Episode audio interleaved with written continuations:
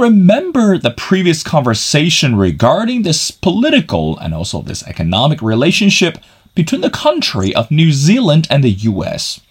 Now, recently, the two countries' higher officials met up again, but for this time, it's not just about political and social engagement, but also the two countries seem to work on some major significant project, and that's right, the space sector. Now, at this moment, you're asking why the US is willing to cooperate with the New Zealand or simply sending the invitation to the country of New Zealand regarding the space project. And how about the national security? And also, how about the joint effort regarding the cybersecurity at this moment? And how concerning is China to both countries? So that's why, ladies and gentlemen, it's my great honor to invite our good old friend, Mr. Geoffrey Miller. And Mr. Miller is an international analyst with the Democracy Project. Mr. Miller, and welcome back to the missing piece. Thanks for thanks for the welcome. Well, it's good to be with you again. Absolutely, sir. It's always a, a, thorough enjoyment to have the conversation with you. Now, let's get to the question. As we mentioned before, recently you wrote another amazing piece regarding this relationship between uh, US and New Zealand, and the article's entitled AUKUS Door Held Ajar for New Zealand. Now, as we mentioned before, the higher officials recently between the US and New Zealand met up regarding another significant project which is related to space sector. And this is something that you wrote, and I want to quote. A tangible outcome of Sherman's trip was a sign of a new framework agreement to underpin cooperation between New Zealand and the United States in the space sector. Can you help us to understand what is the significance between this framework a framework agreement in the space sector and what kind of message did US send to New Zealand regarding this project? Yes, Wendy Sherman, the US Deputy Secretary of State, was in New Zealand uh, recently, and she's another in a series of quite high-level visitors to New Zealand from uh, from the United States, uh, both political visitors and, and military visitors. Uh, we've had uh, high-profile uh, figures from both visiting New Zealand in recent months since New Zealand uh, opened its borders and, and became accessible to uh, foreign travellers again. Uh, and Wendy Sherman came and signed this agreement it's more significant than it might appear. You might think, well, what does New Zealand have to do with the space industry? Mm. Um, you know, New Zealand is not about to uh, send astronauts on the uh, to the moon or anything, and, it, and, it's very true.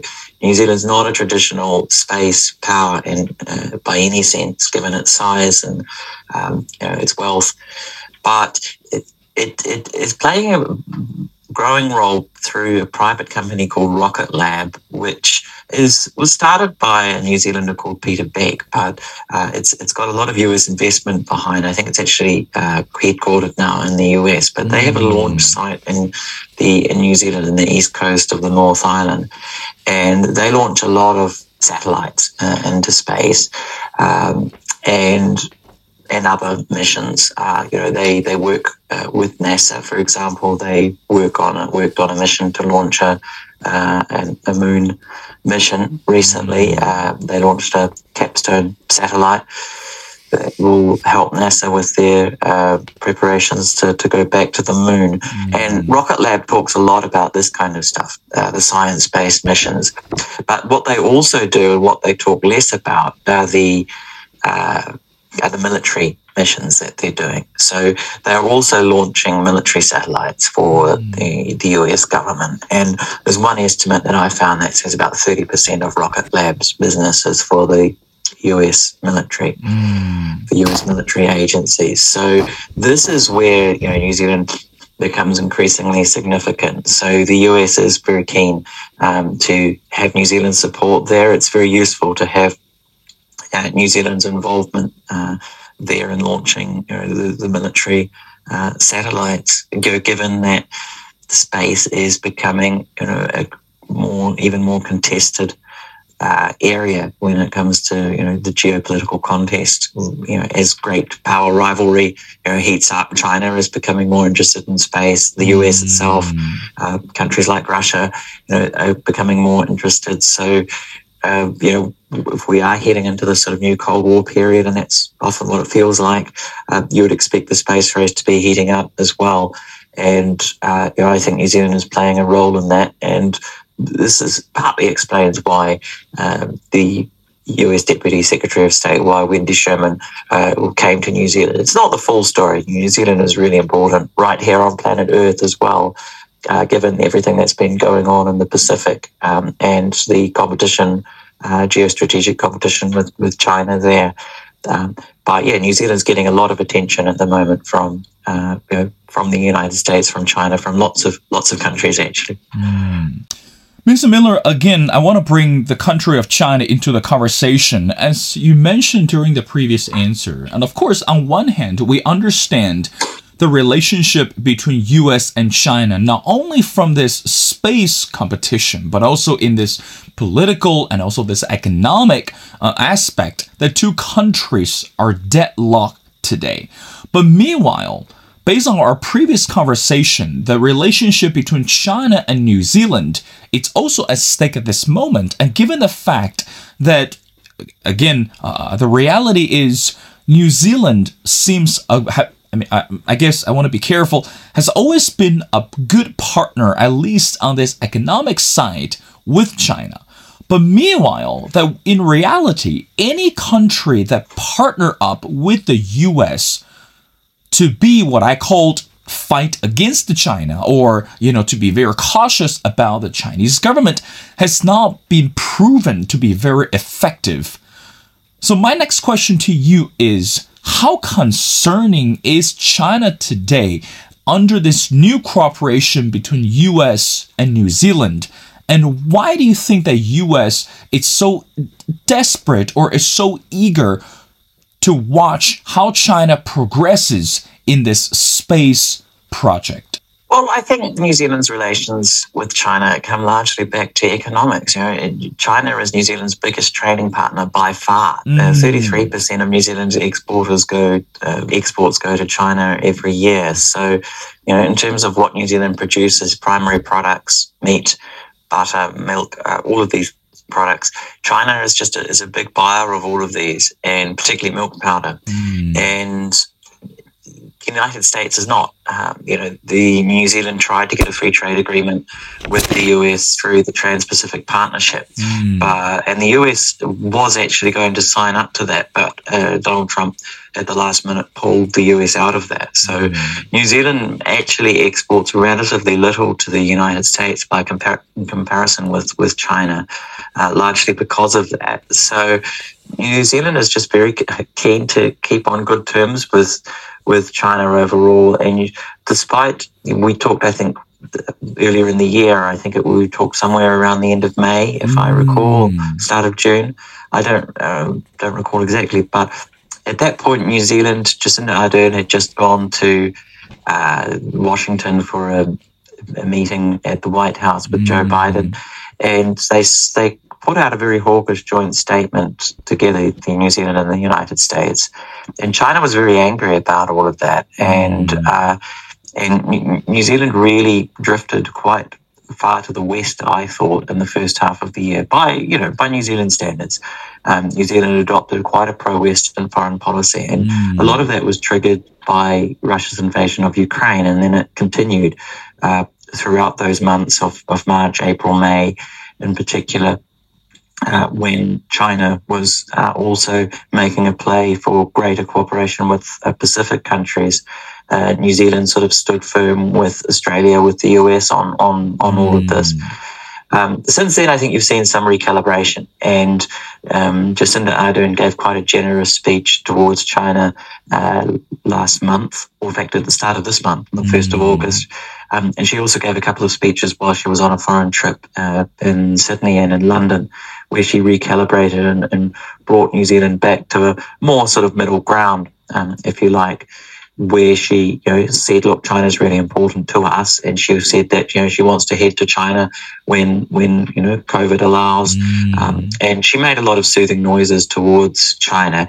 And the Chinese ambassador yesterday gave a speak uh, an interview to New Zealand television where he said much the same kind of things. He was also quite, quite generous and, you know, wanted to invite, you know, Jacinda Ardern to visit China, hopefully by the end of the year is what he said. So, you know, there are, um, yeah, I think we've seen a slight recalibration. Um, but I think New Zealand still, you know, ends up, you know, where we stand, you know, in mid-August mm. close to the end of August. I think New Zealand is still a bit more pro-Western than it was at the start of the year. And I think that's the big takeaway this year. New Zealand has shifted its foreign policy a bit more to the West. Um, and that's, yeah, that's really the big trend that I've seen this year. Mm. Mr. Miller, I want to go back to the article and again I want to read something that you wrote and I think and I believe it's rather significant and let's talk about that with your um, article actually in, uh, included the, uh, the uh, new organization is called AUKUS. Now, this is what you wrote. It said, when asked at the time whether New Zealand has been asked to join, now the leader reinstated that New Zealand's new nuclear free policy and said, we weren't approached and nor would I expect us to be.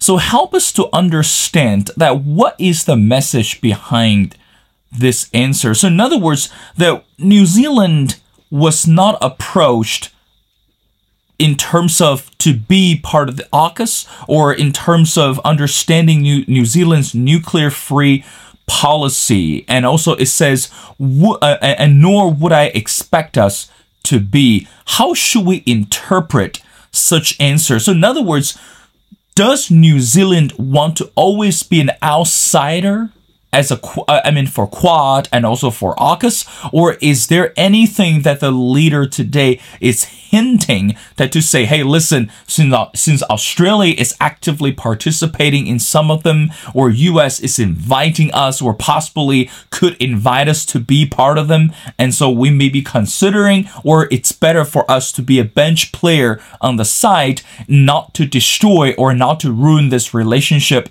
between New Zealand and China. What is your take on? Yes, New Zealand's positioning with AUKUS is quite ambiguous. So AUKUS was unveiled almost a year ago in mid-September 2021. And it's an agreement between, as the name suggests, between Australia, the United States, and the United Kingdom. And the launch project for AUKUS was providing Australia with nuclear powered submarines. Mm.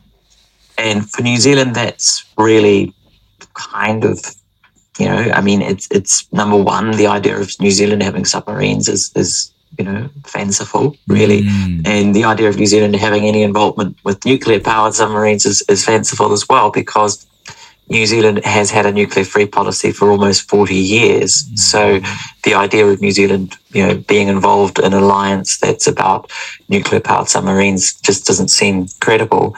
And that's why just in Jacinda Ardern said, you know, we weren't approached, nor will we expect to be. So New Zealand was not informed about this or involved in the discussions. I think they got, a, she got a phone call the night before just to say it would be being announced.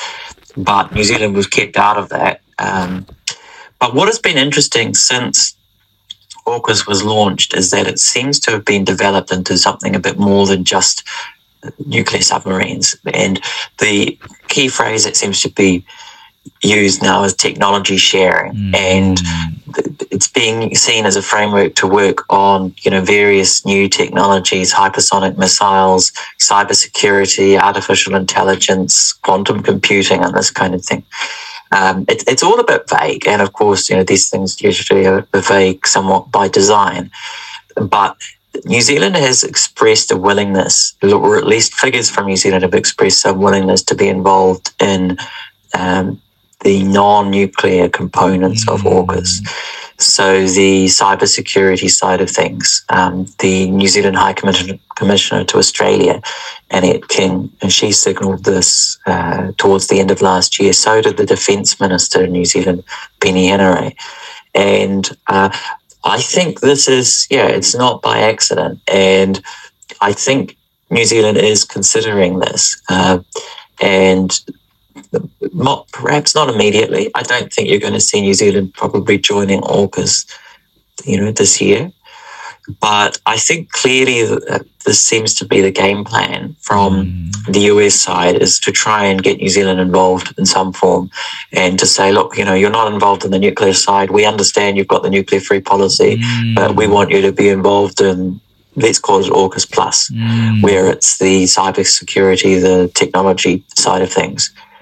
Uh, and the question really about all of this is whether that is in New Zealand's interest, because New Zealand does talk about having an independent foreign policy, mm. and that's something that's been used, talked about a lot in the last few months. China uh, keeps reminding New Zealand of its independent foreign policy, mm. and and Jacinda Ardern, New Zealand has also talked a lot about independent foreign policy in the last few months. So, independent foreign policy, effectively, it's a key phrase in New Zealand politics that goes back to the 1980s when this nuclear free policy was developed. And essentially, I think nuclear free policy just suggests that New Zealand makes its own way in the world and doesn't get aligned with uh, the great powers. Um, so effectively, New Zealand wants to be a friend with everybody and just sell lots of milk powder and um, and and keep it at that really, and not get involved in, in military uh, alliances and groupings Mm. So that's why New Zealand's not part of AUKUS or the Quad or any of these groupings. New Zealand was part of ANZUS, um, but the United States suspended its obligations to New Zealand back in 1986 over the nuclear free policy. So it would be a big shift um, for New Zealand to join AUKUS. But that said, we're seeing a lot of big shifts at the moment. New Zealand's increasing its military spending um, at the moment. And this is a big shift for New Zealand after, you know, for decades that spending had been trending downwards, uh, went down to as low as about 1.1%. We're now up to 1.5. So mm. I wouldn't rule anything out. And certainly um, the way I see things is that the door is being held ajar. I think that was the title I mm. used for the article. And um, Wendy Sherman, uh, you know, the uh, US Deputy Secretary of State, that really seems to be seeing things in those terms as well that New Zealand could join for you know, non-nuclear purposes. So it's an interesting strategy by the US. Uh, they're not trying to change New Zealand's nuclear free policy, which is actually what they were trying to do if you go back sort of 15 years ago.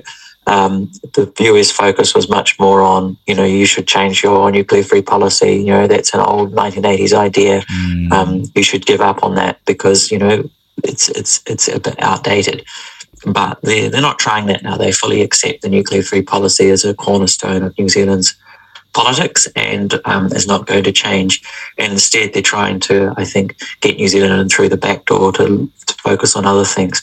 But the issue for, for New Zealand, I see with all of this, is that you know, AUKUS involves nuclear proliferation. Mm. It involves the export of highly enriched uranium to Australia. Um, Australia is not a nuclear power. Um, United Kingdom and United States both are nuclear powers. They both have nuclear weapons. But Australia does not. Um, but Australia would be getting nuclear, highly enriched uranium in these submarines that would not be subject to IAEA monitoring. Mm. Um, and that's because there's a loophole in the non-prolifer- non-proliferation treaty. Um, and, and, it sets a bad precedent for New Zealand to uh, for yeah New Zealand to be giving a green light to this. I think mm. uh, it sets a bad precedent for Australia. I, I, think I think you know it's it's not it's not a good move to be uh, to be yeah accepting of this proliferation because in theory highly enriched uranium even if it's in a you know nuclear reactor in a submarine in theory, it could be used for nefarious purposes. It could be repurposed into a nuclear weapons program. I think it's really unlikely that it would happen with Australia, mm. but it's a bad precedent to set for other countries who might be considering this loophole. You know, mm. if they want new, highly enriched uranium, they get a friendly country uh, to send it to them in a submarine, and then they can take it out and use it for whatever they want. Mm. Um, it's a pretty bad precedent. Mr. Miller, I know you're very busy, and I got two more questions before letting you go. Let's talk about the presence of China. Now, again, based on another recent article, that when we talk about this cybersecurity and also this digital influence from China, and then we again, you know, this year that the relationship between China with some of the islands and seem to grow much closer, and which is very concerning for some of the countries, for example, the US and Australia. And even one article came out and to say, uh, uh, for China under this Belt and Road Initiative, that China is uh, moving quickly or in on this in this unstoppable speed regarding this what we call digital Silk Road and which is very, very concerning, especially for Australia, for New Zealand, and the US, again, just cross the Indo Pacific.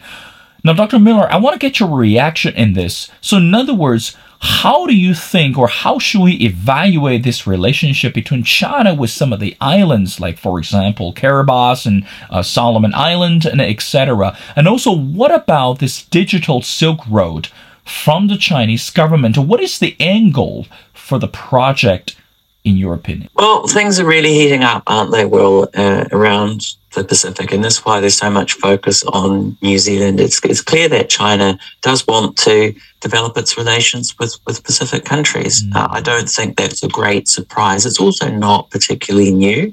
I think uh, China has been involved in the Pacific for, for decades they are becoming more interested now. There's no doubt about that. And this year in particular, we've seen this uh, military deal with Solomon Islands, and then mm. uh, Wang Yi, the Chinese foreign minister, attempted to um, sign a, a, bigger multilateral agreement with a number of Pacific mm. countries. So, um, so everything is heating up. I, I would see digital as, as, as, part of that. I mean, the digital economy now is is big business, so it's not all about bricks and bricks and mortar. Um, so, you know, digital is, is going to be part of, of the China strategy, just as in the same way it's part of the Western strategy, what we talked about. So, um, yeah, I, I think we've got to be very careful um, here because I, I feel like these tensions just grow, you know, by the month this year. I think it's been mm. good to see a slight recalibration from at least from the New Zealand side on on all of this. Um, you know, we've got to be careful about talking ourselves into a war in the Indo-Pacific. Um, we've seen everything heating up over Taiwan. Mm. Uh, after Nancy Pelosi's visit. Um, you know, I just think we need to be very careful here about what we're getting uh, letting ourselves in for. And New Zealand, I think, really can still play that voice for for for peace, um, mm. for for dialogue. That's the word that Jacinda Ardern has kept using, dialogue. Um, what I would like to see from New Zealand um, is New Zealand to actually start leading that dialogue position. Jacinda Ardern, you know, uses his word dialogue and diplomacy, but it's almost as if she says this as, as rhetoric rather than something that New Zealand is responsible for. Uh, for enacting, I would like New Zealand to uh, to take the lead a bit more on these things and to use its voice. And when you mm. look at something like AUKUS, I think this is where New Zealand falls short mm. because we have a disarmament minister whose, whose role is to speak up for the nuclear free policy. And he was at the Non Proliferation Treaty Review Conference in New York uh, this month, uh, still going on, I believe, at the UN. And he talked about nuclear proliferation, he talked about Iran, and he talked about Russia, but he didn't mention AUKUS. And I think we, we do ourselves a disservice. I think New Zealand owes itself, and I think it, it does a service actually to, to the world um, and also to its its friends. I think it does need to speak out from time to time. And the the highly enriched uranium issue is is a real issue, um, and you know it's it's not good. It's, it's nuclear proliferation um, by other means, and I think we should be calling that out and and asking for you know a rethink. You know there are other options. France powers its submarines with uh, low enriched mm. uranium. So it doesn't use the highly enriched uranium that you could use in nuclear weapons. Now, there are disadvantages to that. Uh, it's not as good. You know, you don't get the range when you don't use highly enriched uranium. You have to refuel more often. But you you wouldn't be setting that dangerous precedent uh, in terms of uh, proliferation of highly enriched uranium. But Australia could still have um, could still have nuclear powered submarines under that model. So I think it's these kinds of things New Zealand could be speaking out a bit more uh, about rather than sort of saying, you know, none of this has got anything to do with us because that seems to be the uh, Jacinda Ardern's more natural position um, at the moment is to say, look, we need dialogue on, you know, the war in Ukraine. We need dialogue on mm. on Taiwan and so forth. But it's it's not really our job to do it, and that really seems to be what I take away from Jacinda Ardern's um, messaging at the moment. Um, but you know, there's a lot in flux this year. Uh, there's just so much happened in, in mm. the last six months, really, since Russia invaded Ukraine. It kicked off, we've set in, in motion a whole series of events. It, feel, it seems like so. Uh, you know, I, I don't know what could happen in the next six months, but I'm sure we'll be surprised by some of the things that happen. Um, you know, in the, the second half of this year and into next year. That's right. Mr. Miller, I want to wrap up our conversation again, going back to this technological battle between US and China at this moment. Again, based on the recent article that says that China's involvement in this digital platform actually is causing quite waves for the US and also across the continent. For mainly Chinese tech companies in the submarine, internet cables, and 4G and 5G no, mobile networks you know actually is making influence not only in some of the countries in Europe but also mainly some of the countries in Southeast Asia. So Mr. Miller, I want to wrap up our conversation. Want to ask you the question is should we see the Chinese tech companies involvement as a positive sign or actually what you said before we should be very cautious but if so how concerned should we be in terms of this 4G or 5G or mobile development, you know, the cybersecurity coming from the Chinese government side? Yeah, well, China's becoming a more developed economy, isn't it? So it's going to become more involved in, in high technology. Um, yeah, high high technology industries. So, you know, things like 4G, 5G, I think you're going to expect more of that from China just because it's becoming a more developed e- economy. Um, and not all of that needs to be scary. And again, I, I, just think we need to be careful about talking ourselves into a war. Um, just because China is involved in, in you know 4G and 5G industry, that doesn't mean that it's all being used just to spy on the West. Mm. And I think that sometimes the implications that is are being made that you know Huawei's technology is all about you know spyware. Um, I think that's a really uh, ridiculous claim. Um, but you know, a lot of Western countries are very suspicious about Huawei and, for example, um, and 5G networks that they're building because they see this as a potential backdoor mm. uh, for Chinese spying. I, I, think you've got to look at everything on a case by case basis, um, really, and you know, it, just avoid making you know knee jerk decisions just based on the fact that it's Chinese technology, for example. Um, you know, things are heating up. China clearly has, you know, an interest in cyber um, cyber attacks mm. and cyber security. So does the West. You know, so I think we're all playing increasingly in this, you know, in these high tech industries, and they can be used for for good and they can be used for bad. So mm. we need to, you know, keep an eye on on all of this and look at everything on a case by case basis. But I think we have to be very, you know, careful of hypocrisy. That just coming back to AUKUS, you know, mm. um, you know, it's all very well to talk about the risks of, you know, nuclear weapons and and nuclear disaster um, from from countries we disagree with. But if we're looking, if we ignore the problems caused by ourselves or by our friends, um, and you know, AUKUS does provide you know real problems in that respect. You know, I think we're yeah, I think we're doing ourselves a disservice. I think we need to just look at everything on its merits and and yeah, call out problems where we see them. Indeed. Well, ladies and gentlemen, I'm speaking to Mr. Geoffrey Miller, and Mr. Miller is an international analyst with the Democracy Project.